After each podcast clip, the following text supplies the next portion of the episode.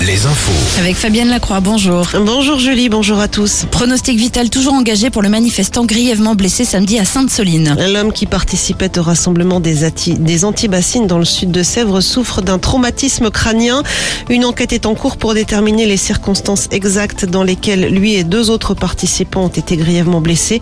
D'autres enquêtes ont été ouvertes sur les faits. Selon un, un bilan publié hier soir par le parquet de Niort, 47 militaires et 7 manifestants ont été pris en charge par les secours ce week-end.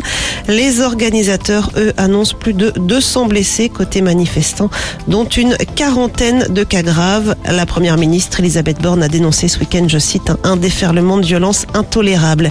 Elisabeth Borne qui veut jouer la carte de l'apaisement en ce qui concerne la mobilisation contre la réforme des retraites.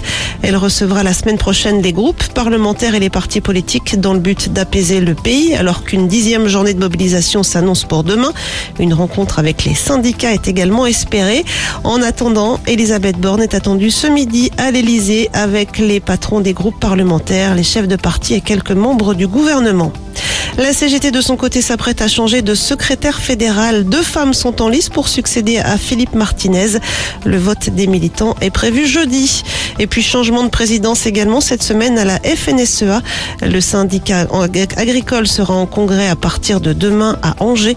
La présidente Christiane Lambert ne brigue pas de troisième mandat. Son successeur sera élu le mois prochain. Elle l'espère avec le basket. Limoges a fait tomber le leader du championnat. Le CSP a battu Monaco hier 75-69. Les Monégasques qui restaient sur 10 victoires consécutives. Et puis en foot, Le Mans en déplacement ce soir à Martigues en national.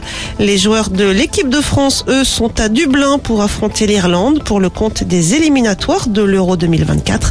Un match à suivre à partir de 20h45 sur TF1.